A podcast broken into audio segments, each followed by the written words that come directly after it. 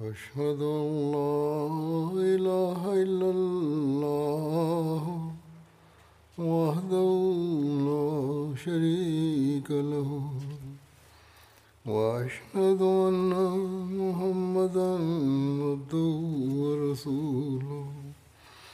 أما بعد فأعوذ بالله من الشيطان الرجيم. بسم الله الرحمن الرحيم. الحمد لله رب العالمين. الرحمن الرحيم. مالك يوم الدين. إياك نعبد وإياك نستعين.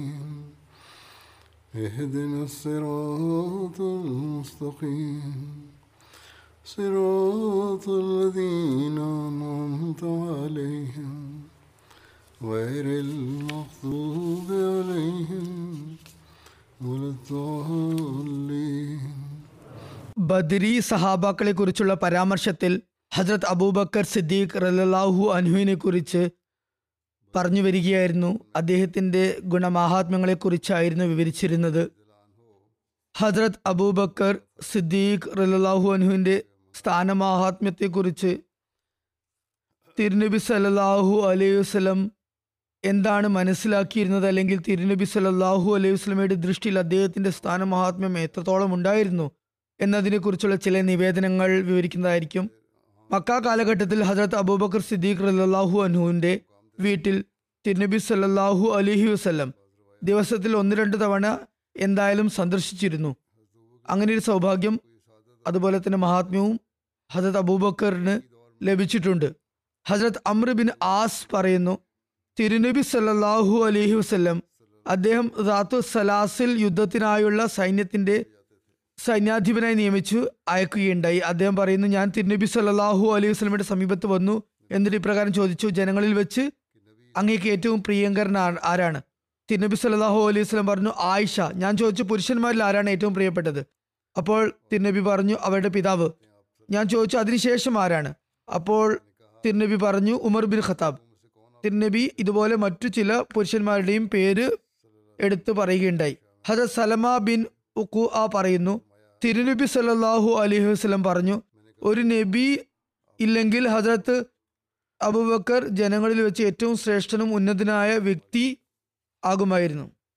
Hazrat Anas bin Malik നിവേദനം ചെയ്യുന്നു തിരുനബി സല്ലല്ലാഹു അലൈഹി വസല്ലം പറയുകയുണ്ടായി എന്റെ ഉമ്മത്തിന് മേൽ ഏറ്റവും അധികം കരുണയും കാരുണ്യവും ചെയ്യുന്ന എന്റെ ഉമ്മത്തിലെ വ്യക്തി അബൂബക്കറാണ്. ഹജത് അബൂ സയ്യിദ് നിവേദനം ചെയ്യുന്നു തിരുനബി സലല്ലാഹു അലൈഹി വസല്ലം പറയുകയുണ്ടായി ഉന്നത സ്ഥാനീയരായ ആളുകൾ അവർക്ക് താഴെയുള്ള ആളുകളെ കാണുന്നതാണ്. നിങ്ങൾ ഉദിച്ചുയരുന്ന നക്ഷത്രങ്ങളെ കാണുന്നത് പോലെ അതായത് ഉന്നത സ്ഥാനത്തുള്ള ആളുകൾ അവർക്ക് കീഴിലുള്ള ആളുകളെയും കാണുന്നതാണ്.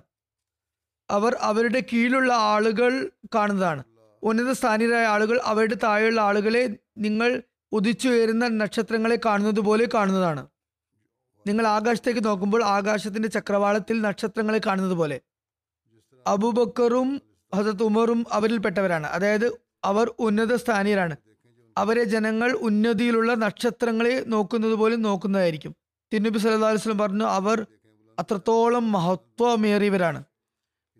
ഹജത് അബൂഹുറേറു പറയുന്നു തിരുനബി സല്ലല്ലാഹു അലൈഹി വസ്ലം പറയുകയുണ്ടായി എനിക്കുമേൽ പ്രത്യുപകാരമുള്ളവരുടെതൊക്കെ തന്നെ പകരം ഞാൻ വീട്ടിയിരിക്കുന്നു. എന്നാൽ അബൂബക്കർ ഒഴികെ അദ്ദേഹത്തിന്റെ ഔദാര്യം എന്റെ മേലുണ്ട്. അദ്ദേഹത്തിന്റെ ഔദാര്യത്തിനുള്ള പ്രതിഫലം ഖയാമത്തു നാളിൽ അള്ളാഹു നൽകുന്നതാണ്. തിരുനബി സല്ലാഹു അലൈഹി വസല്ലം തന്റെ അവസാന രോഗാവസ്ഥയിൽ ഇപ്രകാരം പറയുകയുണ്ടായി. ജനങ്ങളിൽ ആരും തന്നെ തങ്ങളുടെ ജീവൻ കൊണ്ടും ധനം കൊണ്ടും അബൂബക്കറിനേക്കാളും അധികം എന്നോട് നല്ല നിലയിൽ വർത്തിച്ചവരായിട്ടില്ല തന്നെ. ഞാൻ ജനങ്ങളിൽ ആരെയെങ്കിലും എന്റെ ആത്മമിത്രം അല്ലെങ്കിൽ ഖലീൽ ആക്കുമായിരുന്നെങ്കിൽ അത് അബൂബക്കറാണ്. എന്നാൽ ഇസ്ലാമുമായിട്ടുള്ള സൗഹൃദമാണ് ഏറ്റവും വലുത്. ഈ പള്ളിയുള്ള എന്റെ എന്റെ ഭാഗത്തേക്കുള്ള എല്ലാ വീടുകളുടെയും വാതിലുകൾ അടക്കുക അബൂബക്കറിന്റെ ഒഴികെ ഇത് ബുഖാരിയിലുള്ള നിവേദനമാണ്. തിരുനബി സല്ലാഹു അലൈഹി വസല്ലം പറഞ്ഞു അബുബക്കർ എന്നിൽപ്പെട്ടവനും ഞാൻ അദ്ദേഹത്തിൽപ്പെട്ടവനുമാണ്. അബുബക്കർ ഇഹത്തും പരത്തും ഇഹ പരങ്ങളിലും എന്റെ സഹോദരനാകുന്നു.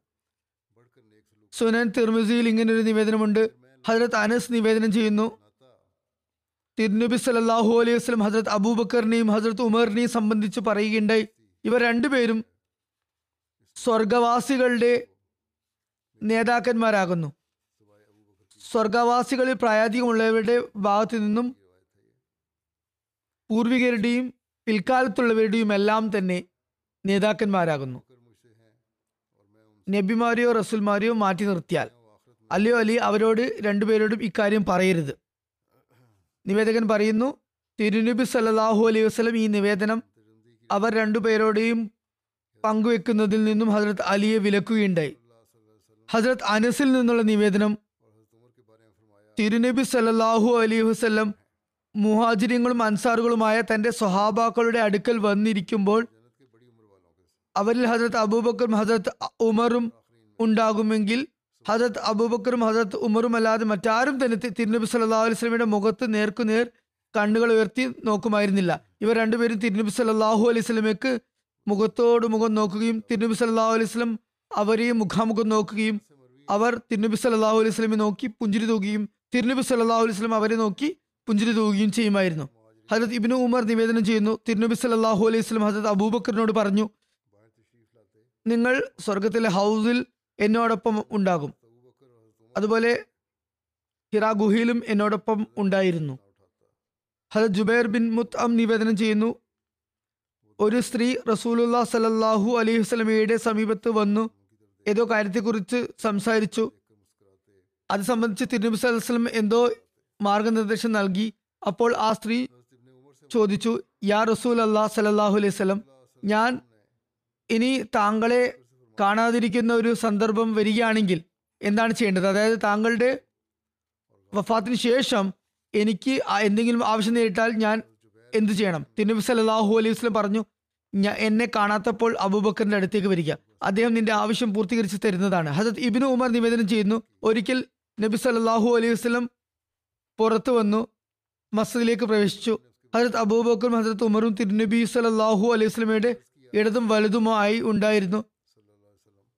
തിരുനബി അലൈഹി വസല്ലം അവർ രണ്ടുപേരുടെയും കൈകൾ പിടിച്ചിരുന്നു. ഇതുപോലെ നമ്മൾ ക്യാമത്ത നാളിൽ ഉയർത്തെഴുന്നേൽപ്പിക്കപ്പെടുന്നതാണെന്ന് തിരുനബി സല്ലാഹു അലൈഹി വസല്ലം പറയുകയുണ്ടായി. ഹജത് അബ്ദുല്ല ബിൻ കൻതബ് നിവേദനം ചെയ്യുന്നു. നബി സല്ലാഹു അലൈഹി വസ്ലം ഹജത് അബൂബക്കറിനെയും ഹജത് ഉമറിനെയും കണ്ടപ്പോൾ ഇപ്രകാരം പറഞ്ഞു ഇവർ രണ്ടുപേരും കാതുകളും കണ്ണുകളുമാകുന്നു. അതായത് എന്റെ അടുത്ത സുഹൃത്തുക്കളാണ്. ഹജത് അബൂ സയ്യിദ് ഖുദ്രി നിവേദനം ചെയ്യുന്നു തിരുനബി സല്ലല്ലാഹു അലൈഹി വസ്ലം ഇപ്രകാരം പറയുകയുണ്ടായി. എല്ലാ നബിമാർക്കും സ്വർഗീയവാസികൾക്കിടയിലും അതുപോലെ ഭൂനിവാസികൾക്കിടയിലും ഈ രണ്ട് മന്ത്രിമാരുണ്ട്. ആകാശവാസികളിൽ എന്റെ രണ്ട് മന്ത്രിമാർ ജിബ്രിയിലും മീക്കായിലുമാണ്. ഭൂനിവാസികളിൽ എന്റെ മന്ത്രിമാർ അബൂബക്കറും ഉമറുമാണ്. തുടർന്ന് നബി സല്ലല്ലാഹു അലൈഹി വസ്ലം അവർക്ക് സ്വർഗത്തെക്കുറിച്ചുള്ള സുവാർത്ത നൽകി. സെയ്ദ് ബിൻ മുസയ്യിബ് പറഞ്ഞു അജത് അബൂ മൂസ അഷരി അള്ളഹാനു എന്നോട് പറഞ്ഞു അദ്ദേഹം തന്റെ വീട്ടിൽ ഉള്ളു ചെയ്ത് പുറത്തേക്ക് വന്നു. എന്നിട്ട് പറഞ്ഞു ഞാൻ നബി സല്ലല്ലാഹു അലൈഹി വസ്ലമയുടെ കൂടെ തന്നെ കഴിച്ചു കൂട്ടുന്നതാണ്. ഇന്ന് മുഴുവൻ ദിവസവും തിരുനബി സല്ലല്ലാഹു അലൈഹി വസല്ലമയുടെ കൂടെ ആയിരിക്കും. ആ ദിവസം അദ്ദേഹം തിരുനബി സല്ലല്ലാഹു വസ്ലമയുടെ സേവനത്തിന് വേണ്ടി തന്നെ വഖഫ് ചെയ്തു. അദ്ദേഹം പറയുന്നു ഞാൻ മസ്ജിദിൽ വന്നു. തിരുനബി സല്ലല്ലാഹു വസ്ലമയെ കുറിച്ച് അന്വേഷിച്ചു. അപ്പോൾ ജനങ്ങൾ പറഞ്ഞു ഇപ്പോൾ ഈ ഇപ്പോൾ ഈ ഭാഗത്തേക്ക് പുറപ്പെട്ടു പോയതേ ഉള്ളൂ. തിരുനബി വസല്ലം പിന്നാലെ ഞാനും പുറപ്പെട്ടു. തിരുനബി വസല്ലമയെ കുറിച്ച് പലരോടും അന്വേഷിച്ച് ഞാൻ മുന്നോട്ട് ഗമിച്ചു. അങ്ങനെ തിരുനബി അലൈഹി വസല്ലം ബേറെ അരീസിലെ മസ്ജിദ് കുബയുടെ സമീപം ഒരു കിണറുണ്ടായിരുന്നു അതിന്റെ അകത്തേക്ക് പ്രവേശിച്ചു. ഞാൻ വാതിലിന്റെ അടുത്ത് തന്നെ ഇരുന്നു.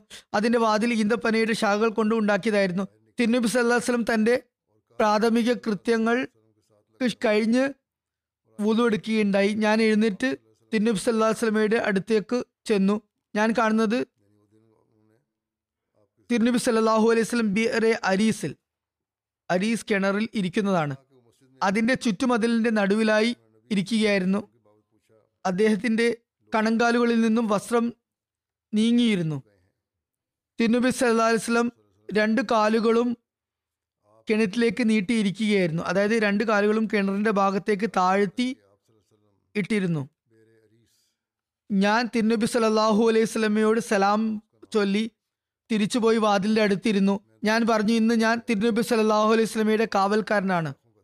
ഇത്രയും ആയപ്പോഴേക്കും ഹസ്രത്ത് അബൂബക്കർ അങ്ങോട്ടേക്ക് വന്നു. അദ്ദേഹം വാതിലിൽ തള്ളി ഞാൻ ചോദിച്ചു ആരാണത്? അപ്പോൾ അദ്ദേഹം പറഞ്ഞു ഇത് അബൂബക്കറാണ്. ഞാൻ പറഞ്ഞു അവിടെ തന്നെ നിൽക്കുക. ഞാൻ പോയി തിരുനബി സല്ലാഹു അലൈഹി വസ്ലമയോട് പറഞ്ഞു യാ റസൂൽ അല്ലാ സല്ലാഹു അലൈഹി വസ്ലം അബുബക്കർ വന്നിട്ടുണ്ട് അനുവാദം ചോദിക്കുന്നു. തിരുനബി സല്ലാഹു അലൈഹി വസ്ലം പറഞ്ഞു അദ്ദേഹത്തിന് അനുമതി നൽകിയാലും സ്വർഗത്തെക്കുറിച്ച് സ്വാർത്ഥയും നൽകിയാലും. അങ്ങനെ ഞാൻ വന്നു അബുബക്കറിനോട് ഞാൻ ഇപ്രകാരം പറഞ്ഞു അകത്തേക്ക് വന്നാലും തിരുനബി സല്ലാഹു അലൈഹി വസ്ലം താങ്കൾക്ക് സ്വർഗ സുവാർത്ത നൽകിയിരിക്കുന്നു. ഹജത് അബൂബക്കർ അകത്തേക്ക് വന്നു തിരുനബി സല്ലാഹു അലൈഹി സ്വലമയുടെ വലതുഭാഗത്തായി കിണറിന്റെ വക്കിൽ തന്നെ ഇരുന്നു. അദ്ദേഹവും തന്റെ രണ്ട് കാലുകളും തിരുനബി സല്ലാഹു അലൈഹി സ്വലമയെ പോലെ കിണറിലേക്ക് തൂക്കിയിട്ടിരുന്നു. തന്റെ കണങ്കാലിൽ നിന്നും വസ്ത്രം മാറ്റിയിരുന്നു. അങ്ങനെ ഞാൻ തിരിച്ചു വന്ന് എന്റെ സ്ഥാനത്ത് തന്നെ ഇരുന്നു. ഞാൻ എന്റെ സഹോദരനെ വിട്ടുകൊണ്ടാണ് വന്നത്. അദ്ദേഹം ഉളുവെടുത്ത് എന്നെ വന്നു കണ്ടു. ഇപ്പോൾ ഞാൻ മനസ്സിൽ പറഞ്ഞു ആത്മഹത്യ ചെയ്തു. അള്ളാഹു ഇന്ന വ്യക്തിയെക്കുറിച്ച് നന്മ ആഗ്രഹിച്ചിരുന്നെങ്കിൽ എത്ര നന്നായേനെ. അദ്ദേഹം തന്റെ സഹോദരനെ ഉദ്ദേശിച്ചായിരുന്നു പറഞ്ഞിരുന്നത്. പിന്നീട് കണ്ടത് ആരോ വാതിൽ ഇളക്കുന്നതായിരുന്നു. ഞാൻ ചോദിച്ചു ആരാണ് അവിടെ? അപ്പോൾ അദ്ദേഹം പറഞ്ഞു ഇത് ഉമറുബിൻ ഖത്താബാണ്. ഞാൻ പറഞ്ഞു അവിടെ നിൽക്കുക. ഞാൻ തിരുനബി സല്ലാ അലുസ്ലമയുടെ സമീപത്ത് ചെന്ന് സലാം ചൊല്ലിയിട്ട് ചോദിച്ചു ഉമർബിൻ ഖത്താം അനുവാദം ചോദിക്കുന്നു. തിരുനബി സല്ലാഹു അലൈഹി വസ്ലം പറഞ്ഞു അദ്ദേഹത്തിന് പ്രവേശനാനുമതി നൽകുക. അതുപോലെ സ്വർഗ സുവാർത്തിയും നൽകുക. ഞാൻ പറഞ്ഞു അകത്തേക്ക് വന്നാലും തിരുനബി സല്ലാഹു അലൈഹി സ്വലം താങ്കൾക്ക് സ്വർഗസുവാർത്ത നൽകിയിരിക്കുന്നു. അദ്ദേഹം ഉടൻ അകത്തേക്ക് വരികയും തിരുനബി സല്ലാഹു അലൈഹി സ്വലമിയുടെ ഇടതുഭാഗത്തായി കിണറ്റിന് മതിലിൽ ഇരിക്കുകയും ചെയ്തു. അദ്ദേഹം തിരുനബി സല്ലാഹു അലൈഹി വസ്ലം ചെയ്തതുപോലെ തന്റെ കാലുകൾ കിണറ്റിലേക്ക് തൂക്കിയിട്ടു. ഞാൻ തിരിച്ചു വന്ന് എന്റെ സ്ഥലത്ത് ഇരുന്നു എന്നിട്ട് പറഞ്ഞു അള്ളാഹു ഇന്ന ആൾക്ക് നന്മ ആഗ്രഹിക്കുന്നെങ്കിൽ അയാളെയും ഇവിടേക്ക് എത്തിക്കുന്നതാണ്. വീണ്ടും ഞാൻ എന്റെ സഹോദരനെ കുറിച്ച് തന്നെ ചിന്തിച്ചുകൊണ്ടിരുന്നു. ഇത്രയും ആയപ്പോഴേക്കും ഒരാൾ വന്ന് വാതിൽ ഇളക്കാൻ തുടങ്ങി. ഞാൻ ചോദിച്ചു ആരാണത്? അപ്പോൾ ആഗതൻ പറഞ്ഞു ഉസ്മാൻ ബിൻ അഫാൻ ഞാൻ പറഞ്ഞു അവിടെ നിൽക്കുക. തിന്നബി സല്ലാഹു അലൈഹി സ്വലമിനോട് ഞാൻ അദ്ദേഹത്തെ കുറിച്ചും ചെന്ന് അറിയിക്കുകയുണ്ടായി. അപ്പോൾ തിന്നബി സല്ലാ അലൈഹി സ്വലം പറഞ്ഞു അദ്ദേഹത്തിനും പ്രവേശനാനുമതി നൽകുകയും സ്വർഗസുവാർത്ത നൽകുകയും ചെയ്യുക. അതോടൊപ്പം ഇതും പറയുകയുണ്ടായി അദ്ദേഹത്തിന് സ്വർഗ സുവാർത്ത നൽകുക ഒരു വലിയ പ്രയാസം അദ്ദേഹത്തിന് അഭിമുഖീകരിക്കേണ്ടി വരുന്നതുമാണ്. ഞാൻ അദ്ദേഹത്തിന്റെ അടുത്ത് പോയി പറഞ്ഞു താങ്കൾ അകത്തേക്ക് വന്നാലും തിരുനബി സല്ലാ അലിസ്ലം താങ്കൾക്ക് സ്വർഗ സുവാർത്ത നൽകിയിരിക്കുന്നു. എങ്കിലും ഒരു വലിയ പ്രയാസം താങ്കൾ നേരിടുന്നതാണെന്നും പറഞ്ഞിരിക്കുന്നു. അദ്ദേഹം അകത്തേക്ക് പ്രവേശിച്ചു. അപ്പോൾ കിണറ്റിന്റെ വക്കിലുള്ള ഭാഗം മുഴുവൻ നിറഞ്ഞതായി കണ്ടു. അപ്പോൾ അദ്ദേഹം തിരുനബി സല്ലാ അലിസ്ലമിന്റെ മുന്നിൽ മറുഭാഗത്തായി ഇരിക്കുകയുണ്ടായി.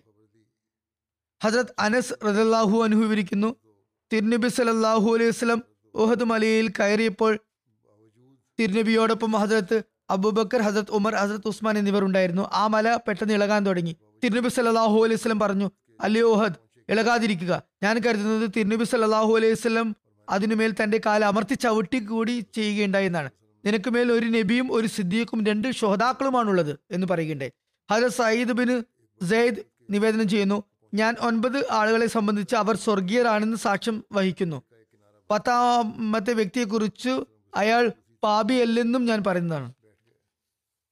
അതായത് പത്താമത്തെ ആളെ കുറിച്ചും അത് തന്നെയാണ് പറയുന്നതെങ്കിലും എനിക്ക് മേൽ പാപമുണ്ടാകില്ല അയാളും സ്വർഗീയ വാസി തന്നെയായിരിക്കും. അവർ പറഞ്ഞു അതെങ്ങനെ? അദ്ദേഹം പറഞ്ഞു ഞാൻ ഞാൻ തിരുനബി സല്ലാഹു അലൈഹി വസ്ലമയുടെ കൂടെ ഹിറ മലയ്ക്ക് മുകളിൽ ആയിരുന്നു. അപ്പോൾ അത് പെട്ടെന്ന് ഇളകാൻ തുടങ്ങി. നേരത്തെ പറഞ്ഞ നിവേദനം ബുഖാരിയിലുള്ളതാണ്. ഇത് തിർമിതിയിൽ നിന്നുള്ള നിവേദനമാണ് ഇപ്പോൾ വിവരിക്കുന്നത്. ഇതിൽ ഹിറയെ കുറിച്ചാണ് പറയുന്നത്. അപ്പോൾ തിരുനബി സല്ലാഹു അലൈഹി സ്വലം പറഞ്ഞു അല്ലയോ ഹിറ ഇളകാതിരിക്കുക. തീർച്ചയായും നിനക്ക് മേൽ ഒരു നബിയും സിദ്ദീഖും രണ്ട് ഷഹീദുമാരുമാണുള്ളത്. ആരോ ചോദിച്ചു ആ പത്ത് സ്വർഗവാസികൾ ആരൊക്കെയാണ്? ഹസരത് സെയ്ദ് ബിൻ സയ്യിദ് പറഞ്ഞു തിരുനബി സല്ലാഹു അലൈഹി സ്വലം Abu Bakr Umar Usman Ali Talha Zubair Saad Abdurrahman bin Auf അതുപോലെ അപ്പോൾ പത്താമൻ ആരാണെന്ന് ചോദിച്ചപ്പോൾ പറഞ്ഞു സെയ്ദ് ബിൻ സെയ്ദ് പറഞ്ഞു അത് ഞാൻ തന്നെയാണ്. ഇവിടെ മറ്റൊരു കാര്യം കൂടി വ്യക്തമാക്കുകയാണ്.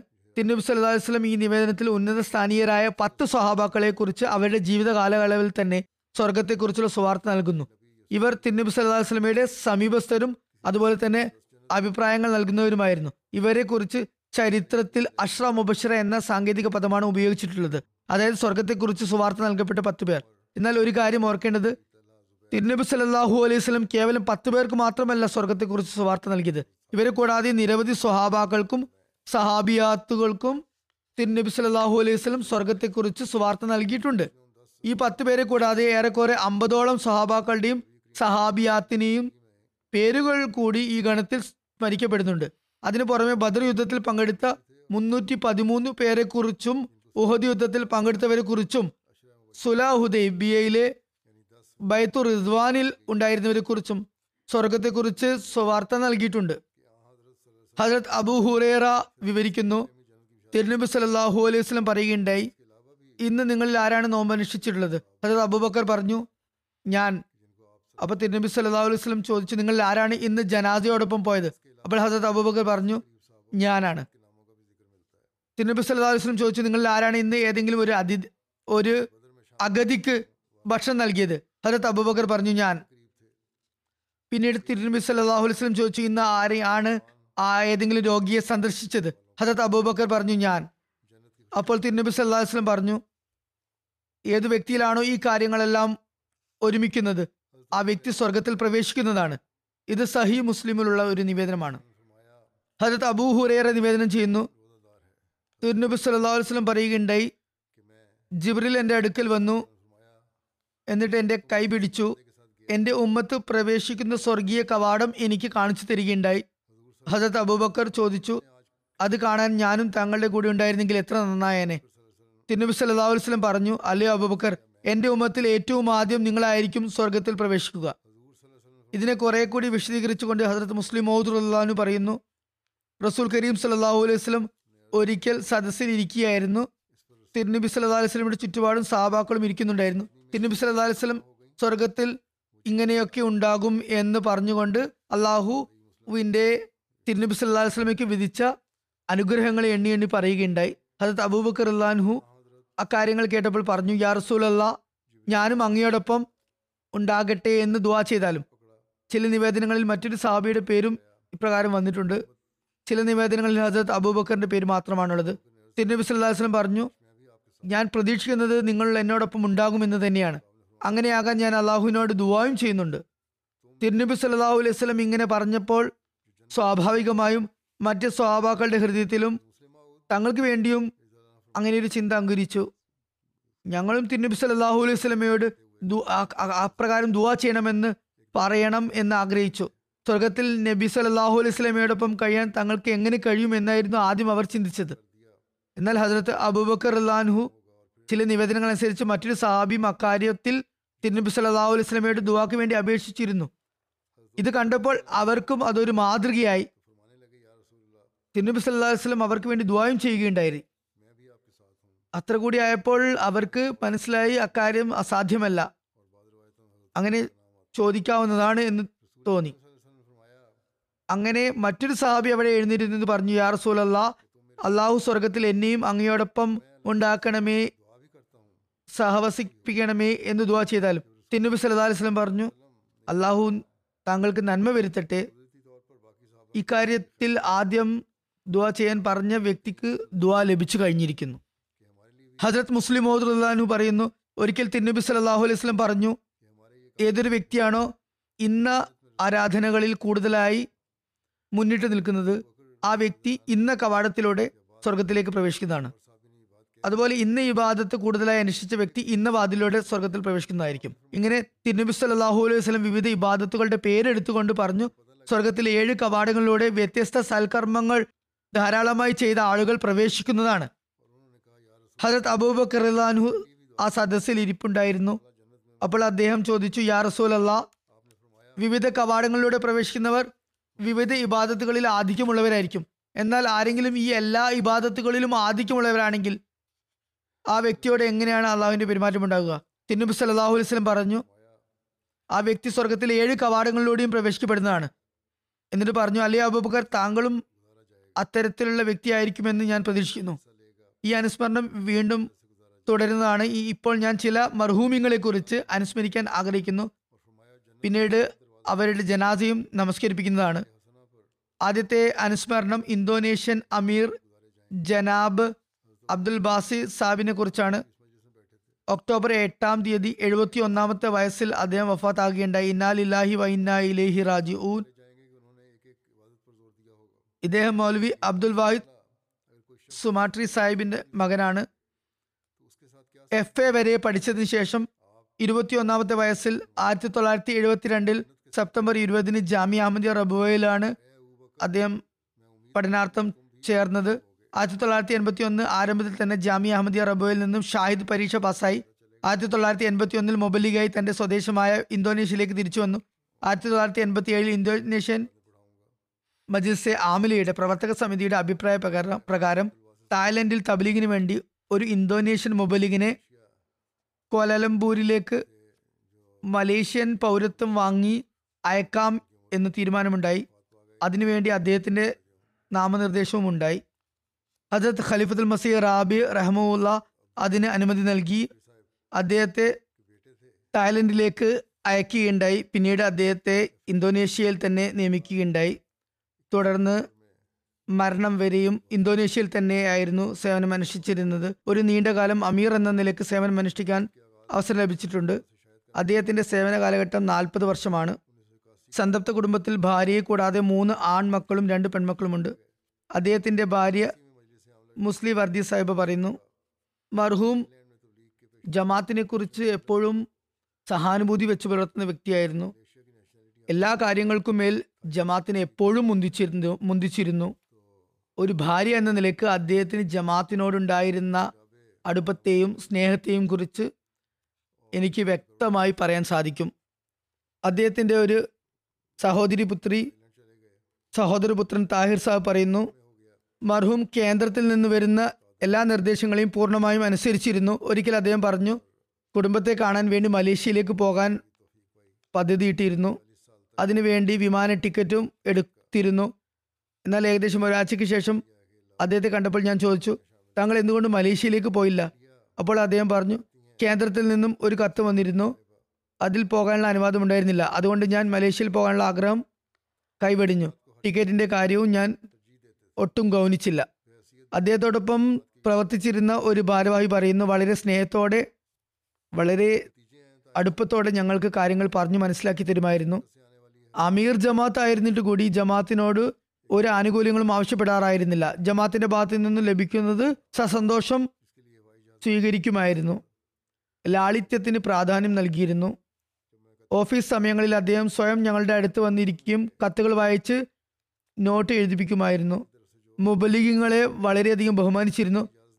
വളരെ ആഴത്തിലും പരപ്പിലും അറിവുള്ള വ്യക്തിയായിരുന്നു. എന്ത് തീരുമാനം എടുക്കുകയാണെങ്കിലും പ്രവർത്തക സമിതി അംഗങ്ങളോട് കൂടിയാലോചന നടത്തുമായിരുന്നു. വളരെ മാന്യനായ അതുപോലെ വിനയാന്യുതനായ വ്യക്തിയായിരുന്നു. വളരെ സൗഹൃദ മനോഭാവമുള്ള വ്യക്തിയും എല്ലാ മുതിർന്നവരോടും ചെറിയവരോടും സൽസ്വഭാവത്തോടെ പെരുമാറുന്ന വ്യക്തിയും ആയിരുന്നു. ഖിലാഫത്തിനോട് അങ്ങേയറ്റത്തെ സ്നേഹമായിരുന്നു. കാലത്തിന്റെ ഖലീഫയുടെ കൽപ്പന തങ്ങളുടെ എല്ലാ അഭിപ്രായങ്ങളെയും മാറ്റിവെച്ച് ഉടൻ തന്നെ പ്രാവർത്തികമാക്കേണ്ടതാണെന്ന് ഞങ്ങളെ എപ്പോഴും ഉപദേശിക്കുമായിരുന്നു. ജമാഅത്ത് വ്യവസ്ഥിതിക്ക് എപ്പോഴും പ്രാധാന്യം നൽകിയിരുന്നു. ജമാഅത്തിന്റെ സമ്പത്തിനെയും മുതലിനെയും വളരെ സൂക്ഷ്മമായ നിലയിൽ പൂർണമായും സംരക്ഷിക്കുമായിരുന്നു. ജമാഅത്തിനെതിരെ എന്തു പ്രവർത്തിച്ചാലും അതിനെ കർശനമായി എതിർക്കുമായിരുന്നു. മിക്കവാറും മറ്റ് എല്ലാവരെക്കാളും മുന്നേ ഓഫീസിലെത്തുമായിരുന്നു. ഏതെങ്കിലും കാരണത്തിൽ കാരണത്താൽ ഓഫീസിൽ വരാൻ കഴിയുന്നില്ലെങ്കിൽ അല്ലെങ്കിൽ വൈകി വരികയാണെങ്കിൽ മുൻകൂട്ടി തന്നെ സ്റ്റാഫുകളെ വിവരം അറിയിക്കുമായിരുന്നു. അതുമാത്രമല്ല അദ്ദേഹം ഓഫീസിൽ നിന്നും എന്തെങ്കിലും കാര്യത്തിനായി പുറത്തു പോവുകയാണെങ്കിൽ കുറച്ച് സമയത്തേക്കാണെങ്കിലും ഓഫീസിലെ മറ്റ് സ്റ്റാഫുകളെ അത് അറിയിക്കുമായിരുന്നു. റിപ്പോർട്ടുകളെയും കത്തുകളെയും പരിശോധിക്കുമ്പോൾ അദ്ദേഹം വളരെ സൂക്ഷ്മതയോടെ പരിശോധിക്കുമായിരുന്നു. പൂർണമായും എല്ലാ കാര്യങ്ങളെയും പരിശോധിക്കുമായിരുന്നു. ഏതെങ്കിലും കാര്യത്തിൽ പെട്ടെന്നുള്ള നടപടി ആവശ്യമാണെങ്കിൽ രാത്രി വൈകും വരെ ജോലിയിൽ വ്യാപൃതനാകുമായിരുന്നു. അഹമ്മദികളെ സന്ദർശിക്കാൻ പോകുമ്പോൾ എപ്പോഴും അവർ പറയുന്നു ആ, പറയുന്നു ഞങ്ങളുടെ കുട്ടികൾക്ക് വേണ്ടി എപ്പോഴും സമ്മാനങ്ങൾ കൊണ്ടുവരുമായിരുന്നു. എപ്പോഴും സ്നേഹവായ്പോടെയും വാത്സല്യത്തോടെയും പെരുമാറിയിരുന്നു. മറ്റുള്ളവരോട് മറ്റുള്ളവരെ എപ്പോഴും സന്തോഷിപ്പിക്കാൻ ശ്രമിക്കുന്ന ഒരു മാർഗദർശകനായിരുന്നു. അമീർ സാഹിബ് ഞങ്ങളുടെയും ഇന്തോനേഷ്യയിലെ അഹമ്മദികളുടെയും ആത്മീയ പിതാവിന്റെ സ്ഥാനം വഹിക്കുന്ന വ്യക്തിയാണ്. ജമാത്തിന്റെ വ്യവസ്ഥിതികളെയും കീഴ്വഴക്കങ്ങളെയും എപ്പോഴും മുന്തിക്കുമായിരുന്നു. ഒരു അമീറിൽ ഈ ഗുണങ്ങൾ തന്നെയാണ് ഉണ്ടാകേണ്ടത്. കുപിതനാകുമ്പോൾ മറ്റുള്ളവരുടെ വികാരങ്ങളെയും മാനിക്കുമായിരുന്നു. ദേഷ്യം വന്നാൽ വായിൽ തോന്നുന്നതൊക്കെ വിളിച്ചു പറയുന്ന സ്വഭാവമായിരുന്നില്ല. അദ്ദേഹം ശിക്ഷാ നടപടി കൈക്കൊള്ളുമ്പോഴും സംസ്കരണത്തെയായിരുന്നു മുൻനിർത്തിയിരുന്നത്. അദ്ദേഹത്തിന്റെ ലക്ഷ്യം ഒരിക്കലും ശത്രുതയോ വെറുപ്പോ പ്രകടിപ്പിക്കുകയായിരുന്നില്ല. മറിച്ച് സംസ്കരണമായിരുന്നു. തുടർന്ന് പറയുന്നു ധാരാളം അഹമ്മദികൾ ജമാഅത്തിന്റെ സ്വത്ത് വ്യവഹാരത്തിൽ അദ്ദേഹത്തോട് ഉപദേശങ്ങൾ തേടുമായിരുന്നു. അദ്ദേഹം അസാധാരണ കഠിനാധ്വാനത്തിലൂടെയും സ്നേഹവായ്പോടും ഇന്തോനേഷ്യയിലെ അഹമ്മദികളെ പരിചരിച്ചു. ഒരു വർഷത്തോളം കഴിഞ്ഞ കുറെ വർഷമായി. അതുപോലെ തന്നെ കഴിഞ്ഞ ഒരു വർഷം അസുഖബാധിതനായിരുന്നിട്ടും അദ്ദേഹം പതിവ് പോലെ പല മീറ്റിങ്ങുകളിലും പര്യടനങ്ങളിലും പങ്കെടുക്കുകയും ജമാത്തിന്റെ സേവനങ്ങളിൽ മുഴുകുകയും ചെയ്തിരുന്നു. അതിൽ ഒരിക്കലും ഒരു വീഴ്ചയും വരുത്തിയിരുന്നില്ല. ഇവിടെ ലണ്ടനിൽ തന്നെ താമസിക്കുന്ന ഇന്തോനേഷ്യൻ ഡെസ്കിലെ മെഹ്മൂദ് വർദി സാഹിബ് ഇപ്രകാരം പറയുന്നു. ഇദ്ദേഹത്തിന്റെ ചില സ്വഭാവങ്ങൾ വളരെ ഉദാത്തമാണ്. അതിൽ ഏറ്റവും ഉദാത്തമായത് ഇദ്ദേഹത്തിന്റെ അറിവിലുള്ള പ്രാവീണ്യമാണ്. അറിവിനോട് സൗഹൃദം സ്ഥാപിച്ച വ്യക്തിയായിരുന്നു. ഓരോ നിമിഷവും അറിവ് സമ്പാദനത്തിൽ തൽപരനായിരുന്നു. വ്യത്യസ്തമായ പല വിഷയങ്ങളിലും അഗാധമായ പാണ്ഡിത്യം ഉണ്ടായിരുന്നു ഏത് വിഷയമാണെങ്കിലും അതിൽ നിപുണതയോടെ സംസാരിക്കാൻ കഴിയുമായിരുന്നു. ജമാത്തിന്റെ ഗ്രന്ഥങ്ങളിൽ നിന്നുള്ള അറിവിന് പുറമെ പൊതുവിജ്ഞാനത്തിലും അദ്ദേഹം നിപുണനായിരുന്നു. കൃത്യമായി പത്രം വായിക്കുമായിരുന്നു. ഇന്തോനേഷ്യൻ ഭാഷയിലായാലും ഇംഗ്ലീഷിലായാലും ദേശീയവും അന്തർദേശീയവുമായ എല്ലാ വാർത്തകളും വായിക്കുമായിരുന്നു. പ്രഭാഷണം ചെയ്യുമ്പോൾ ദീർഘമായ പ്രഭാഷണങ്ങൾ നടത്തുമായിരുന്നില്ല. എപ്പോഴും സമഗ്രമായി വളരെ ചുരുങ്ങിയ നിലയിൽ പ്രസംഗിക്കുമായിരുന്നു. എപ്പോഴും സാധാരണ വാക്കുകളിൽ താൻ പറയാൻ ഉദ്ദേശിക്കുന്ന കാര്യം ജനങ്ങൾക്ക് മനസ്സിലാക്കി കൊടുക്കുമായിരുന്നു. എല്ലാ തരത്തിലുള്ള ആളുകൾക്കും അദ്ദേഹത്തിന്റെ പ്രഭാഷണം മനസ്സിലാകുമായിരുന്നു. തുടർന്ന് പറയുന്നു വളരെ ലളിതമായി എന്നാൽ മാന്യതയോടെ വസ്ത്രം ധരിച്ചിരുന്നു.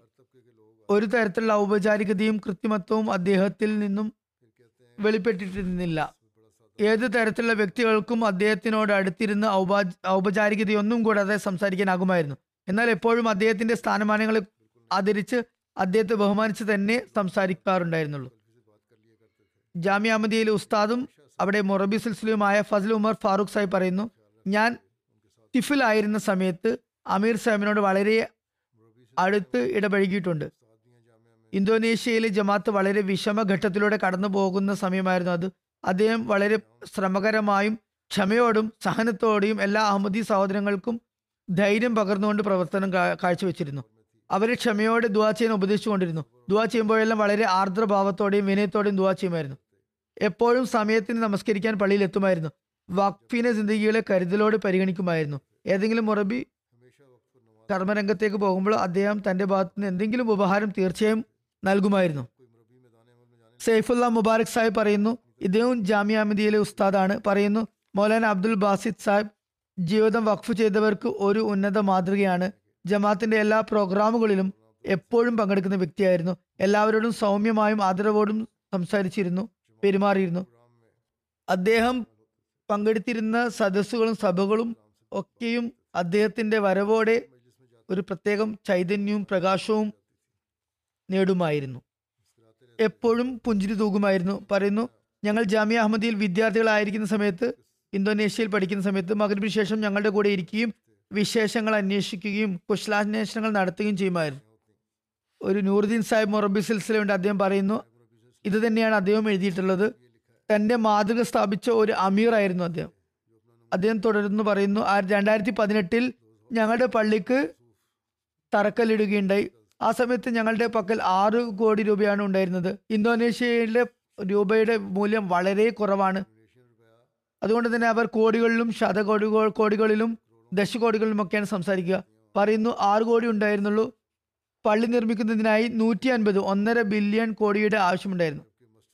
അമീർ സാഹിബ് ഉപദേശിച്ചുകൊണ്ട് പറഞ്ഞു പള്ളി നിർമ്മിക്കുന്നതിനായി എത്ര രൂപയാണോ ലഭിക്കുന്നത് അതുകൊണ്ട് തന്നെ പള്ളിയുടെ നിർമ്മാണം ആദ്യം തുടങ്ങുക. അതിനുശേഷം അള്ളാഹുവിന്റെ സഹായത്തിന്റെ ദൃശ്യങ്ങൾ നമുക്ക് കാണാൻ സാധിക്കുന്നതായിരിക്കും. ഭയപ്പെടേണ്ട ഒരു കാര്യവുമില്ല. ഒന്നര ബില്യൺ ആണ് ബജറ്റ് എങ്കിലും. നിങ്ങളുടെ പക്കൽ ഇപ്പോൾ ആറ് കോടി ഉണ്ടല്ലോ. ഇത് പത്തിലൊന്ന് പോലും ഉണ്ടായിരുന്നില്ല. മൂന്ന് നാല് ശതമാനം മാത്രമായിരുന്നു. അദ്ദേഹം അങ്ങനെ ധൈര്യം പകരുകയും ഉപദേശിക്കുകയും ചെയ്തതിനു ശേഷം അദ്ദേഹം തന്റെ പോക്കറ്റിൽ നിന്നും പേഴ്സ് എടുത്ത് കുറച്ച് പണം പള്ളിക്കായി നൽകി. അപ്പോൾ തന്നെ ജമാഅത്ത് സഹോദരങ്ങൾ മത്സരബുദ്ധിയോടെ തങ്ങളുടെ വിഹിതങ്ങൾ നൽകാൻ തുടങ്ങി. അങ്ങനെ രണ്ടു വർഷം കൊണ്ട് എൺപത് ശതമാനം പണിയും പൂർത്തിയായി. പിന്നെ പകർച്ചവ്യാധിയുടെ കാലഘട്ടം വന്നു.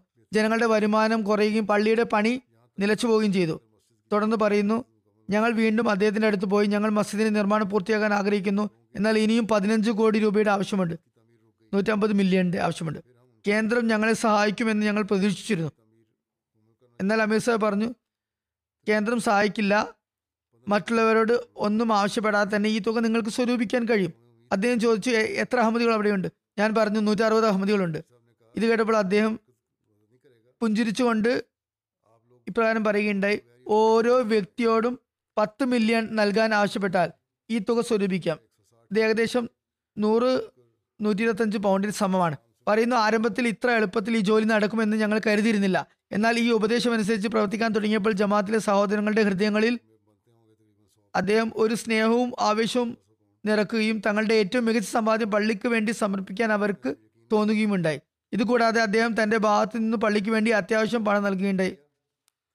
അങ്ങനെ മൂന്ന് വർഷത്തിനുള്ളിൽ ഫെബ്രുവരിയിൽ പള്ളിയുടെ നിർമ്മാണം പൂർത്തിയാക്കുകയുണ്ടായി അദ്ദേഹത്തിന് ജമാഅത്തിനകത്തുള്ളവരോട് മാത്രമല്ല പുറത്തുള്ളവരോടും നല്ല ബന്ധമായിരുന്നു. മതകാര്യങ്ങളുടെ മുൻ മന്ത്രി ഹക്കീം സൈഫുദ്ദീൻ സാഹിബ് പറയുന്നു ഇദ്ദേഹം ഈ പറയുന്ന വ്യക്തി അഹമ്മദിയല്ല പറയുന്നു. ഞാൻ മർഹൂമിനെ ദേശീയ തലത്തിലുള്ള ഒരു വ്യക്തിത്വമായി കണക്കാക്കുന്നു. അദ്ദേഹം എപ്പോഴും മനുഷ്യകുലത്തിനും മാനവികതയ്ക്ക് മുൻഗണന നൽകിയിരുന്നു. അദ്ദേഹം പോകുന്നിടത്തെല്ലാം നമ്മൾ പരസ്പരം സഹിഷ്ണുതയോടെയും പരസ്പര വികാരങ്ങൾ മാനിച്ചുകൊണ്ടും എങ്ങനെയാണ് മനുഷ്യത്വത്തെ ബഹുമാനിക്കേണ്ടതെന്ന് ഇതിന് ഊന്നൽ നൽകിയിരുന്നു. പറയുന്നു എന്റെ കാഴ്ചപ്പാടിൽ ഈ കാര്യങ്ങൾ നമ്മുടെ എല്ലാവരുടെയും ഉത്തരവാദിത്തമാണ് അദ്ദേഹത്തിന്റെ കാലടികളെ പിന്തുടർന്ന് അദ്ദേഹത്തിന്റെ ഉപദേശങ്ങൾ അനുസരിച്ച് പ്രവർത്തിക്കുക എന്നത് വെറും അഹമ്മദുകളുടെ ഉത്തരവാദിത്തമല്ല മറിച്ച് ഇന്തോനേഷ്യയിലെ ഓരോരോ വ്യക്തിയുടെയും കൂട്ടായ ഉത്തരവാദിത്തമാണ്. നമ്മുടെ ഇടയിലുള്ള ഭിന്നിപ്പുകൾ നമ്മുടെ ഇടയിൽ വെറുപ്പിന് ആക്കം കൂട്ടുകയും മനുഷ്യത്വത്തെ അപമാനിക്കുകയും ചെയ്യുന്നു. അത്തരം കാര്യങ്ങളെ നാം അവഗണിക്കേണ്ടതാണ്.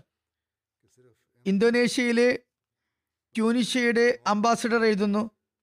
ജുവൈർ സാബ് റസൂൽ കരീം സലല്ലാഹു അലൈഹി സ്വലമയോടും തിരുനബിയുടെ കുടുംബത്തിനോടും അഹ്ലെ ബൈത്തിനോടും അതുപോലെ പണ്ഡിത വൈര്യന്മാരോടും എങ്ങനെയാണ് സ്നേഹിക്കേണ്ടതെന്നും എങ്ങനെയാണ് അവരുടെ ഉന്നതമായ അധ്യാപനങ്ങൾ അനുസരിച്ച് പ്രവർത്തിക്കേണ്ടതെന്നും ഞാൻ അമീർ സാഹിബിൽ നിന്ന് നിന്നാണ് പഠിച്ചത്. അഹമ്മദികളോട് അവിടെ അതിക്രമം ചെയ്യപ്പെട്ടു. അവർക്ക് നേരെ അസഭ്യം പുലമ്പപ്പെട്ടു. ഇന്തോനേഷ്യയിൽ അവർക്കെതിരിൽ വളരെയധികം അതിക്രമം ഉണ്ടായി. എന്നാൽ വളരെ ധൈര്യത്തോടെ തന്റെതായ രീതിയിൽ ഇദ്ദേഹം എല്ലാ കാര്യങ്ങളും നിയന്ത്രിച്ചു കൊണ്ടുപോയി. വളരെ പക്വതയോടെ എല്ലാ അഹമ്മദികളെയും അദ്ദേഹം സംരക്ഷിച്ചു. എന്തായാലും ഇദ്ദേഹം എഴുതുന്നു അഹമ്മദികൾക്കെതിരെ വളരെയധികം അതിക്രമവും അസഭ്യവർഷവും അനീതിയും ഉണ്ടായി. എന്നാൽ ഏതവസ്ഥയിലും നാം വിശ്വസ്തയോടെയും കുറയോടെയും ദീനിനെയും രാജ്യത്തിനെയും മനുഷ്യത്വത്തിനെയും സേവിക്കേണ്ടതാണെന്ന് അമീർ സാഹിബ് നമുക്ക് പഠിപ്പിച്ചു തന്നു. എന്തെന്നാൽ മുഴു ലോകത്തും അഹമ്മദികളുടെ മുദ്രാവാക്യം ലവ് ഫോർ ഓൾ ഹേറ്റഡ് ഫോർ നൺ എന്നാണ്. അമീർ സാഹിബ് അള്ളാഹുവിന് പ്രിയപ്പെട്ട വ്യക്തിയും പണ്ഡിതനും ലളിത പ്രകൃതത്തിന് ഉടമയും സാത്വികനുമാണ് എന്ന് ഞാൻ സാക്ഷ്യപ്പെടുത്തുന്നു. ദേശീയ തലത്തിലെ ഒരു സംഘടനയുടെ നേതാവായ നിയ ഷറഫുദ്ദീൻ സാഹിബ പറയുന്നു അമീർ സാഹിബ് സംസാരിക്കുന്ന രീതി വളരെ ആഴത്തിൽ സ്വാധീനം ചെലുത്തുന്നതായിരുന്നു. അദ്ദേഹം വളരെ സൗമ്യമായും അച്ചടക്കത്തോടും സംസാരിക്കുമായിരുന്നെങ്കിലും അതിൽ ദേശസ്നേഹത്തിന്റെ വികാരങ്ങൾ പ്രകടമായിരുന്നു. അദ്ദേഹത്തിന്റെ വാക്കുകളിൽ ലവ് ഫോർ ഓൾ ഹേറ്റഡ് ഫോർ നൺ വ്യക്തമായിരുന്നു. അദ്ദേഹം ഒരു നല്ല മനുഷ്യനായിരുന്നു എന്നും എപ്പോഴും ഈമാനോട് കൂടിയും സ്നേഹത്തോടു കൂടിയും സംസാരിക്കുന്ന വ്യക്തിയായിരുന്നു എന്നും ഞങ്ങൾ സാക്ഷ്യപ്പെടുത്തുന്നു. മേറാജുദ്ദീൻ ഷാഹിദ് സാഹിബ് പറയുന്നു അദ്ദേഹം അമീർ ആയിരുന്ന സമയത്ത് ഇന്തോനേഷ്യയിൽ അഹമ്മദിയ ജമാഅത്തിനെതിരിൽ വളരെയധികം അധികം എതിർപ്പുകൾ ഉണ്ടാകുകയും ഇന്തോനേഷ്യയിൽ പല സ്ഥലങ്ങളിലും അഹമ്മദികൾക്ക് നേരെ കൊടും ആക്രമണങ്ങൾ നടക്കുകയും ചെയ്തു. അദ്ദേഹം വളരെ ധൈര്യത്തോടെയും ക്ഷമയോടെയും അതിനെ നേരിട്ടു. സർക്കാർ ഉദ്യോഗസ്ഥരും അദ്ദേഹത്തെ ബഹുമാനിക്കുമായിരുന്നു. ഇത് അദ്ദേഹം അവരുമായി പുലർത്തിയിരുന്ന നല്ല ബന്ധം കാരണമായിരുന്നു. പ്രിൻസിപ്പൽ ജാമിയ അഹമ്മദി ഇന്തോനേഷ്യ ഔസം സാഹിബ് എഴുതുന്നു അമീർ സാഹിബ് ഖിലാഫത്തിനോട് ആത്മാർപ്പണം ചെയ്ത വ്യക്തിയായിരുന്നു. അയൽവാസി ആയതുകൊണ്ട് നമസ്കാരത്തിന് വേണ്ടി പള്ളിയിലേക്ക് പോകുമ്പോൾ അധികവും എന്റെ കൂടെ തന്നെ ഉണ്ടാകുമായിരുന്നു. അദ്ദേഹം എവിടെയെങ്കിലും പര്യടനത്തിന് വേണ്ടി പോകുമ്പോൾ ഞാൻ ഇന്ന ജമാത്തിൽ പര്യടനത്തിന് പോവുകയാണെന്ന് തീർച്ചയായും പറയുമായിരുന്നു. എന്നോടും പര്യടനം നടത്താൻ വേണ്ടി പറയുമായിരുന്നു. ജാമിയ അഹമ്മദിയെ പ്രത്യേകം ശ്രദ്ധിക്കുമായിരുന്നു. ജാമിയ അഹമ്മദിയ ബോർഡ് മെമ്പർ ആയതുകൊണ്ട് വിദ്യാർത്ഥികളെ ഇന്റർവ്യൂ ചെയ്യുമ്പോൾ നിങ്ങൾ മുബല്ലിഗ് ആകാനാണ് വന്നിരിക്കുന്നത്. അതുകൊണ്ട് ജമാത്തുകൾക്ക് എല്ലാ വിധത്തിലും മാതൃകയായി മാറാൻ ശ്രമിക്കേണ്ടതാണ് എന്ന് പറയുമായിരുന്നു. പറയുന്നു ഇന്ന് വിദ്യാർത്ഥിക്ക് ഏത് കാര്യത്തിലാണ് ബലഹീനത ഉള്ളത്? അതെങ്ങനെയാണ് ശരിയാക്കേണ്ടത് എന്നെല്ലാം എന്നോട് വ്യക്തിപരമായും മാർഗനിർദ്ദേശം നൽകുമായിരുന്നു. ജാമ്യയിലെ വിദ്യാർത്ഥികളോട് പ്രത്യേക പരിഗണന ഉണ്ടായിരുന്നു. അമേരിക്കയിലെ മൊറബിസിൽസിലെ ഇർഷാദ് മലി സാഹിബ് പറയുന്നു ഞാൻ ജാമ്യയിൽ ബാസിദ് സാഹിബിന്റെ സഹപാഠിയായിരുന്നു. ഒരേ മുറിയിലും താമസിച്ചിരുന്നു. എനിക്ക് അതുകൊണ്ട് തന്നെ അദ്ദേഹത്തെ വളരെ സമീപത്ത് നിന്ന് കാണാനുള്ള അവസരം ലഭിച്ചിട്ടുണ്ട്. വളരെ ബുദ്ധിമാനായ സൽസ്വഭാവിയായ സൗഹൃദ മനോഭാവമുള്ള സുസ്മേരവദനായ വ്യക്തിയായിരുന്നു. ബാഡ്മിന്റൺ പ്ലെയർ ആയിരുന്നു. വളരെ മികച്ച ബാഡ്മിന്റൺ പ്ലെയർ ആയിരുന്നു. റബുവിൽ എപ്പോഴും അദ്ദേഹം ബാഡ്മിന്റണിൽ ജയിക്കുമായിരുന്നു. അദ്ദേഹം എന്നോട് ഇപ്രകാരം പറഞ്ഞിരുന്നു അദ്ദേഹം ഇന്തോനേഷ്യയിൽ നിന്ന് റബുവിലേക്ക് ജാമ്യയിൽ ചേരാൻ വേണ്ടി തയ്യാറെടുക്കുമ്പോൾ പ്ലെയർ എന്ന നിലയിൽ ഒരു കമ്പനിയിൽ നിന്ന് വലിയ ഓഫർ അദ്ദേഹത്തിന് ലഭിച്ചു. അപ്പോൾ അദ്ദേഹത്തിന്റെ പിതാവ് മോലാൻ അബ്ദുൽ വാഹിദ് സാഹിബ് തന്റെ മകൻ അബ്ദുൽ ബാസിദ് ഈ ഓഫർ സ്വീകരിച്ച് ജാമ്യയിൽ ചേരാനുള്ള തീരുമാനത്തിൽ മാറ്റം വരുത്തുമോ പ്രലോഭിപ്പിക്കപ്പെടുമോ എന്ന് ചിന്തിച്ച് അസ്വസ്ഥനായി. തന്റെ പിതാവിന്റെ അസ്വസ്ഥത കണ്ടപ്പോൾ താൻ ഒരിക്കലും ലൗകികമായ നേട്ടങ്ങൾക്ക് വേണ്ടി ദീനിനെ ഉപേക്ഷിക്കുന്നതല്ല എന്ന് അദ്ദേഹത്തെ പറഞ്ഞു വിശ്വസിപ്പിക്കുകയും അക്കാര്യത്തിൽ പ്രതിജ്ഞ എടുക്കുകയും ചെയ്തു. അങ്ങനെ അദ്ദേഹം ഒരു വലിയ സാമ്പത്തിക ലാഭത്തിന് ദീനിനു വേണ്ടി ഉപദേശിച്ചു. അദ്ദേഹം എപ്പോഴും ദീനിനെ ദുനിയാവിനേക്കാൾ മുന്തിച്ചു എന്നതിനും അദ്ദേഹം ഈ പ്രതിജ്ഞ പാലിച്ചു എന്നതിനും അദ്ദേഹത്തിന്റെ മുഴുവൻ ജീവിതവും സാക്ഷിയാണ്. ഖിലാഫത്തിനെ വളരെയധികം സ്നേഹിക്കുന്ന ഖിലാഫത്തിന് വേണ്ടി ആത്മാർപ്പണം ചെയ്ത വ്യക്തിയായിരുന്നു. വിദ്യാർത്ഥി ആയിരിക്കുമ്പോൾ തന്നെ ഖലീഫത്തുൽ മസീദ് സാലിസ് റഹമുല്ലാവുമായി വളരെ അടുപ്പം സ്ഥാപിച്ചിരുന്നു. താങ്കൾ ഖലീഫത്തുൽ മസീദ് സാലിസിന്റെ പ്രിയപ്പെട്ടവനല്ലേ എന്ന് ഞങ്ങൾ അദ്ദേഹത്തോട് ഫലിതം പറയാറുണ്ടായിരുന്നു. ഇതേ രീതിയിൽ ഓരോ ഖിലാഫത്ത് കാലഘട്ടത്തിലും അദ്ദേഹം വിശ്വസ്തയോടെയും കൂറോടെയും തന്നെ നിലകൊള്ളുകയുണ്ടായി.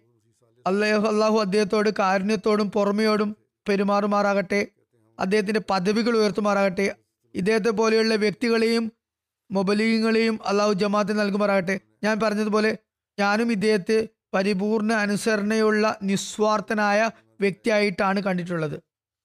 അള്ളാഹു നമ്മെ വിട്ട് അകന്നു പോകുന്നവയുടെ വിടവ് സ്വയം നികത്തുമാറാകട്ടെ.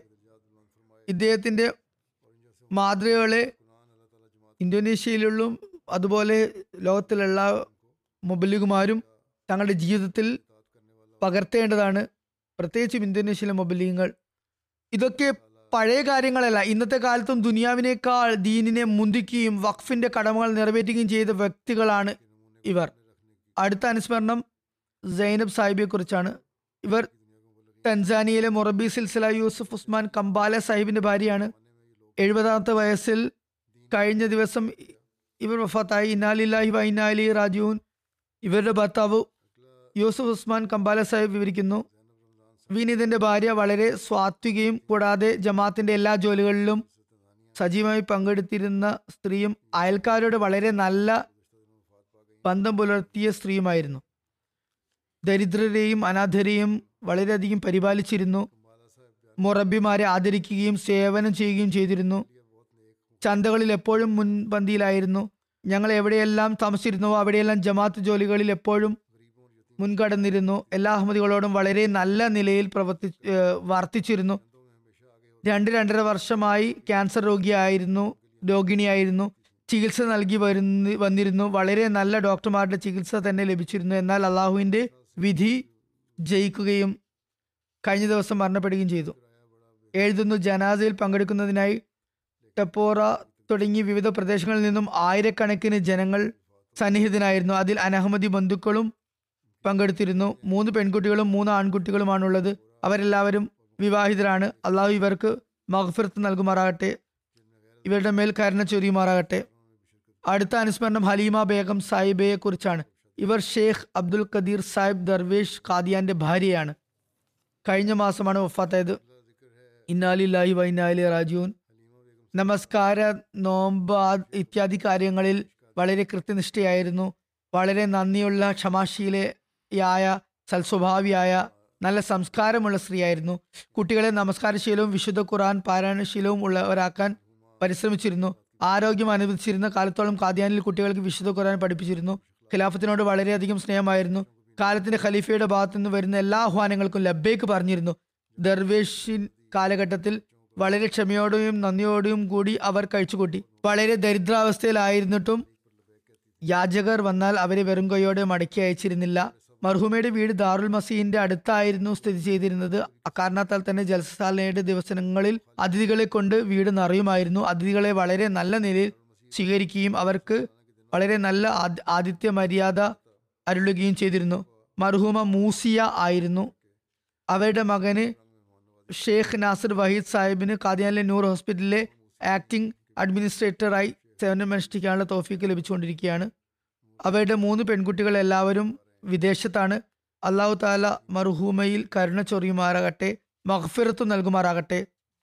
അടുത്ത അനുസ്മരണം മേലെ അനീസ എപ്പിസായി സായിബ കെനി ബാസ്കയുടേതാണ്.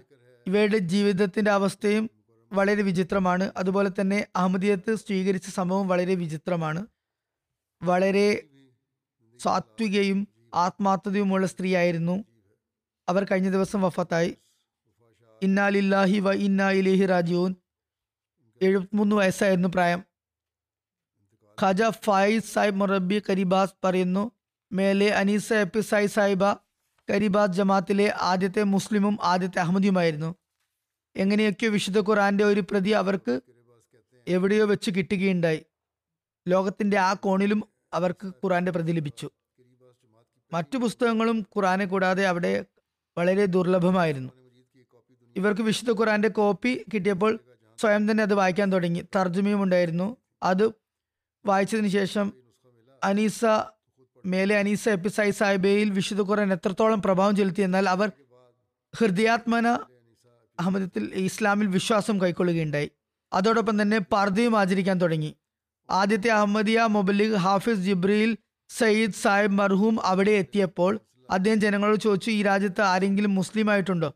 അപ്പോൾ മേലെ അനീസ ഇപ്പ സാഹിബയെ ആളുകൾ ചൂണ്ടിക്കാണിച്ചു.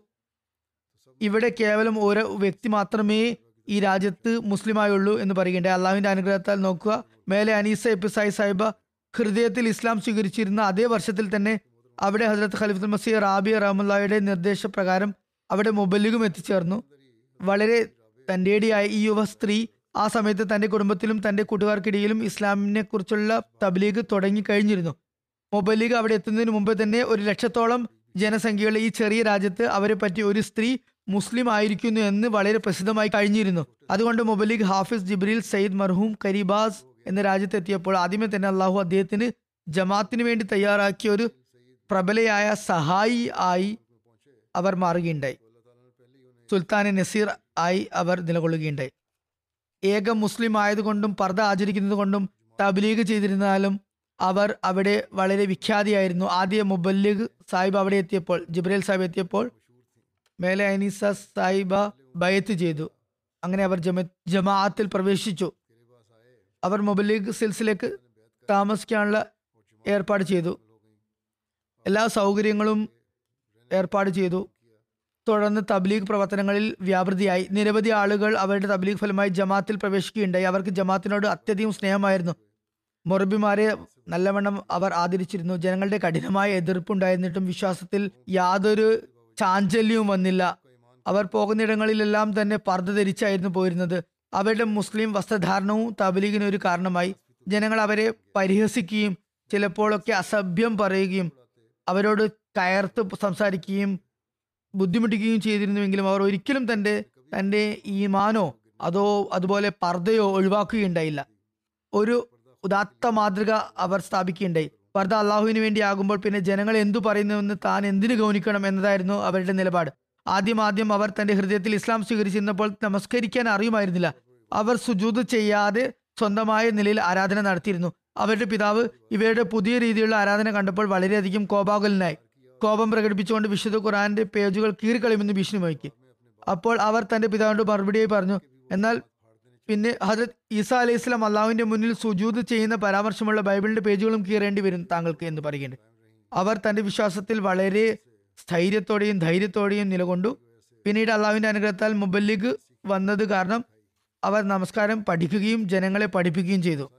ലോകത്തിന്റെ ആ ഒരു മൂലയിൽ ഈ സ്ഥലത്ത് എല്ലാ ജനങ്ങളും ഇസ്ലാമിനെ മോശമായ ദൃഷ്ടിയോടെയാണ് നോക്കിക്കണ്ടിരുന്നത് ആ സമയത്ത് ഈ മുജാഹിദ ഇസ്ലാമിന്റെ പോരാളി സധൈര്യം എല്ലാവരെയും നേരിടുകയും ഇസ്ലാമിന്റെ അധ്യാപനങ്ങൾ യാതൊരു ഭയവും കൂടാതെ ജനങ്ങൾക്ക് മുന്നിൽ സമർപ്പിക്കുകയും ചെയ്തു പോന്നു. അള്ളാഹുവിനെ അല്ലാതെ അവർ ആരെയും ഭയപ്പെട്ടിരുന്നില്ല. ഈ സവിശേഷത കാരണത്താൽ നിരവധി സാധാരണക്കാരിലും രാഷ്ട്രീയക്കാരിലും അവരോട് വളരെയധികം ആദരയുക്തമായ ഭയം ഉളവാകുകയുണ്ടായി. അങ്ങനെ അള്ളാഹു എത്രമാത്രം അനുഗ്രഹിച്ചുവെന്നാൽ അവരുടെ ഈ പ്രഭാവവും വിശ്വാസദാർഢ്യവും കാരണത്താൽ രാഷ്ട്രീയക്കാരിൽ ഒരു പ്രത്യേക സ്വാധീനം ഉളവാകുകയും ജമാത്തിന്റെ രജിസ്ട്രേഷന് വേണ്ടി അവരുടെ സഹായം അവർ നൽകുകയുമുണ്ടായി. ശക്തമായ എതിർപ്പ് കാരണം അതിന് അംഗീകാരം ലഭിച്ചിട്ടുണ്ടായിരുന്നില്ല. അവരുടെ പ്രൗഢിയും പ്രതാപവും എത്രത്തോളം ഉണ്ടായിരുന്നു എന്നാൽ അവരെ നന്നായി അറിയുന്ന ആർക്കും തന്നെ അവരുള്ളപ്പോൾ അവരുടെ സാന്നിധ്യത്തിൽ അവരോടുള്ള ആ ഒരു ഭയവും സ്വാധീനവും നിമിത്തം ഇസ്ലാമിനെതിരായി അവർക്കൊന്നും തന്നെ മിണ്ടാൻ സാധിച്ചിരുന്നില്ല. വളരെ നീണ്ട കാലം തന്റെ വീട് നമസ്കാര സെന്ററായി അവർ ഉപയോഗിച്ചു. അവരുടെ മകൻ അഹമ്മദ് എപ്പിസായി യുവത്വത്തിൽ പ്രവേശിച്ചപ്പോൾ അവർ തന്റെ മകനെ ജമാത്തിനായി സമർപ്പിച്ചു കൊണ്ട് അഹമ്മദിയ ജാമിയ അഹമ്മദിയ ഖാനയിൽ അയക്കുകയുണ്ടായി. ജനങ്ങൾ അവരെ അക്കാര്യത്തിൽ നിന്ന് തടയാൻ കഴിവതും കിണഞ്ഞു പരിശ്രമിച്ചു. എന്തിനാണ് നീ നിന്റെ മകനെ അയക്കുന്നത്? അവർ നിന്റെ മകനെ അവിടെ കൊല്ലുന്നതാണ് എന്നൊക്കെ പറഞ്ഞു ഭയപ്പെടുത്തുകയുണ്ടായി. എന്നാൽ വളരെ അഭിമാനത്തോടെ അവർ തന്റെ മകനെ അങ്ങോട്ടേക്ക് അയക്കുകയുണ്ടായി. പക്ഷെ അള്ളാഹുവിന്റെ വിധി അനുസരിച്ച് ആഫ്രിക്കയിൽ പോയതിനു ശേഷം അഹമ്മദ് എപ്പിസായി മലേറിയ പിടിപെട്ട് രോഗബാധിതനാകുകയും അവിടെ വെച്ച് ഒഫാത്താകുകയും ചെയ്തു. ആ സമയത്ത് ജനങ്ങൾ വന്നു പറഞ്ഞു നോക്കൂ ഇസ്ലാം കളവാണ്. അതുകൊണ്ടാണ് നിന്റെ മകൻ മരണപ്പെട്ടത്. എന്നാൽ മേലെ അനീസ എപ്പിസായി സായിബ അതിനെ യാതൊരു വിധത്തിലും ഗൗനിച്ചില്ല. അക്കാര്യം ശ്രദ്ധിച്ചേയില്ല. ഇസ്ലാമിൽ തന്നെ നിലകൊള്ളുകയും ഇസ്ലാമിന് വേണ്ടി വളരെ ധൈര്യത്തോടെ തുടർന്ന് പ്രവർത്തിച്ചു കൊണ്ടിരിക്കുകയും ആദ്യത്തെക്കാൾ ഉപരിയായി ശക്തിയുക്തം മുന്നേറുകയും ചെയ്തു. അവരുടെ വിശ്വാസ കാര്യത്തിലോ പർദ്ദയുടെ കാര്യത്തിലോ യാതൊരു വ്യത്യാസവും വന്നില്ല. അവരുടെ മറ്റു മക്കളും ഇസ്ലാമിൽ സ്ഥൈര്യപൂർവം നിലകൊണ്ടു. അവരുടെ തബലീഗും അതുപോലെ തുടർന്നു കൊണ്ടിരുന്നു. സന്തപ്ത കുടുംബത്തിൽ മൂന്ന് പെൺകുട്ടികളും ഒരു മകനുമാണുള്ളത്. അള്ളാഹു താല അവർക്ക് ക്ഷമ നൽകുമാറാകട്ടെ. അവർക്ക് തങ്ങളുടെ മാതാവിനെ പോലെ ഇസ്ലാമിനും അഹമ്മദത്തിനും സേവനം ചെയ്യാനുള്ള തൗഫിക്ക് ലഭിക്കുമാറാകട്ടെ. അള്ളാഹു അവിടെ വിതച്ച വിത്തിൽ അനുഗ്രഹം ചൊരിയുമാറാകട്ടെ. അവരുടെ ആഗ്രഹം അനുസരിച്ച് ആ ചെറിയ ദ്വീപ് മുഴുവൻ അഹമ്മദത്തിന്റെ പ്രഭാവത്തിൽ വരികയും ചെയ്യുമാറാകട്ടെ. അള്ളാഹു ഇങ്ങനെയുള്ള നിർഭയയും മാതൃകായോഗ്യയും തബ്ലീഗിന് ആവശ്യ ആവേശമുള്ളവരുമായ അതുപോലെ വിശ്വാസവും സ്ഥൈര്യവുമുള്ള മുബലീങ്ങളെക്കാൾ കൂടുതലായി തബ്ലീഗിന്റെ കടമ നിറവേറ്റുന്ന ഇങ്ങനെയുള്ള സ്ത്രീകളെ ഇനിയും ജമാത്തിന് നൽകിക്കൊണ്ടിരിക്കുമാറാകട്ടെ. ഇത്തരം മാതാക്കളെ ഇനിയും ജമാത്തിന് ലഭിക്കുമാറാകട്ടെ. അള്ളാഹു അവർക്ക് മേൽ കരുണ ചൊരിയുകയും അവരുടെ പദവികൾ മേൽക്കുമേൽ ഉയർത്തുകയും ചെയ്യുമാറാകട്ടെ.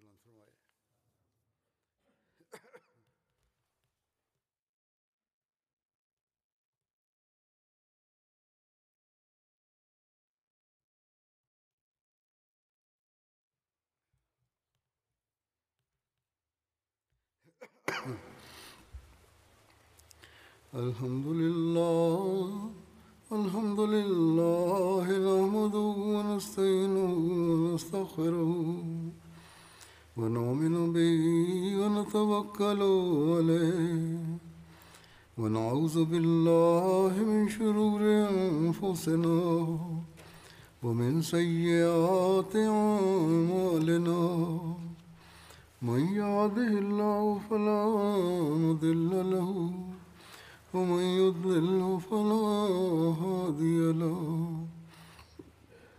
ونشهد أن لا إله إلا الله ونشهد أن محمدا عبده ورسوله. عباد الله رحمكم الله. إن الله يأمر بالعدل واللسان وإيتاء ذي القربى وينهى عن الفحشاء والمنكر والبغي يعظكم لعلكم تذكرون اذكروا الله يذكركم وادعوه يستجب لكم ولذكر الله أكبر.